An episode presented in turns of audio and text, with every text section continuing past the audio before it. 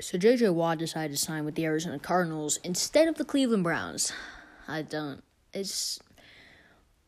You know what? It's okay.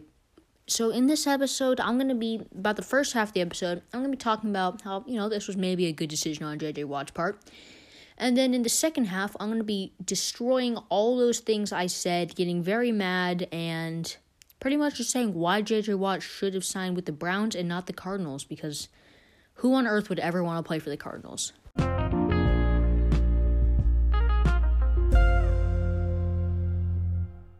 So, JJ Watt decides that he wants to sign a two year contract with $31 million and $23 million guaranteed. I mean, this is a decent contract. I'll give him that. He can have credit for this contract, but after that, he after that he has no credit at all. Um, but we'll keep talking. So, you know, he could want to go to the Cardinals because they kind of almost made the playoffs last year in the NFC. It looked like they were going to, and then they just completely choked the second half of their season. Um, and quarterback Kyler Murray looks like he might be decent one day. Um, he was pretty good in the first half of the year, and then the second half he just started collapsing.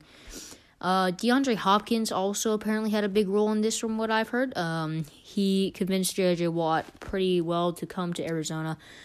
I still don't get this whole Cardinals decision, but we'll save that for later in the episode. So make sure you stay around for that because that's going to get good. Um, but the Cardinals, pretty solid team. I mean, they could maybe compete for a Super Bowl one day. And I think the biggest reason is because he was opposite Chandler Jones, who so he won't be getting double teamed because Chandler Jones is also a pretty big threat that the other team needs to address. Um, not as big a threat as Myles Garrett, but it's fine. And their defense also has people like Patrick Peterson and Budda Baker on it. So a solid defense and a solid offense. Nothing quite like the Browns, but it's okay. They don't really have a great running back. Um, maybe he just misses DeAndre Hopkins from when they played together in Houston. I don't really know. Um, but David Johnson, who's on the, uh, if you remember last year, the ridiculously terrible trade that Houston made, it was DeAndre Hopkins for David Johnson. Uh, DeAndre Hopkins was put on the Cardinals. David Johnson went to Houston. I, I don't. I'm so so confused with his decision to go to the Cardinals when he could be going to the Packers or the Browns. Both teams have expressed interest. You could. I'd, I'd rather him go to the Bills. I'd rather him go to the Steelers. At least he get to play with his brothers and get to beat the crap out of them twice every year. But uh, I just don't understand the Cardinals at all. There were so many better options, like any team in the AFC. like, you could go to Tennessee Titans. They have a great team. You could literally put them into a Super Bowl. What are you going to do for the Cardinals, though? Literally nothing like you're gonna be opposite Chandler Jones, so you're gonna have some people blocking you. But I just don't get this Cardinals decision at all. They are the worst team in their division. Like think about that. Who's no, who's worse than them? Definitely not the 49ers. Sure they didn't have a great season, but literally every single player on their team was injured and they still beat the Cardinals. You have the LA Rams made to the second round of the playoffs and then this offseason, they decided to make a trade for Matthew Stafford. And speaking of acquiring quarterbacks, it is looking like the 49ers are going to get like Dak Prescott or J.J. Watt's old teammate Deshaun Watson in the offseason. I just like to put that out there. So they're going to be even better. Um, the 49ers are going to be the best team in that division and quite possibly the best team in the league. I don't know why you'd want to play them twice.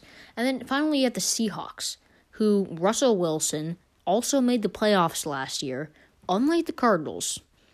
I just don't understand this at all. You could have gone to the Seahawks, and his contract was pretty big, but guess what? The Browns could have offered him the exact same size contract if he just said he wanted it. I'm sure they would have given it to him. But it's okay. Uh, Von Miller, I'll, I'll take Von Miller. We could probably get him. And apparently there's some guy on the Buccaneers, too, who we might be chasing after. But I don't get this logic. The Cardinals might not even make the playoffs next year. It's a 16 playoff next year. I don't think they're going to go back to doing the seven thing team again. If that's confirmed, um, I could be wrong, but I'm not 100% sure on that. However, the 49ers are going to dominate next year if everyone can stay healthy. Like, there's literally no denying that. They had one of the best defenses, one of the best offenses. It's very possible they'll be back to Super Bowl. The Buccaneers and the Packers. So there's three teams already. And then you also have the Rams will be back. So there's four teams. Now there's only two more spots left for the Cardinals. And do they slip in instead of the Seahawks? I don't know. Maybe they do. Probably don't. And then you also have teams like the Vikings, the Bears, who could be getting better in the NFC North. This the NFC is just a lot better, and we haven't even talked about the Saints yet. I don't see the Cardinals making the playoffs next year. I'm being completely honest. They're much less contend for a Super Bowl. JJ Watt said he wants to contend for a Super Bowl, and he signs with the Cardinals. It doesn't make any sense to me. He signed with a team who didn't make the playoffs, and he says he wants to contend for a Super Bowl.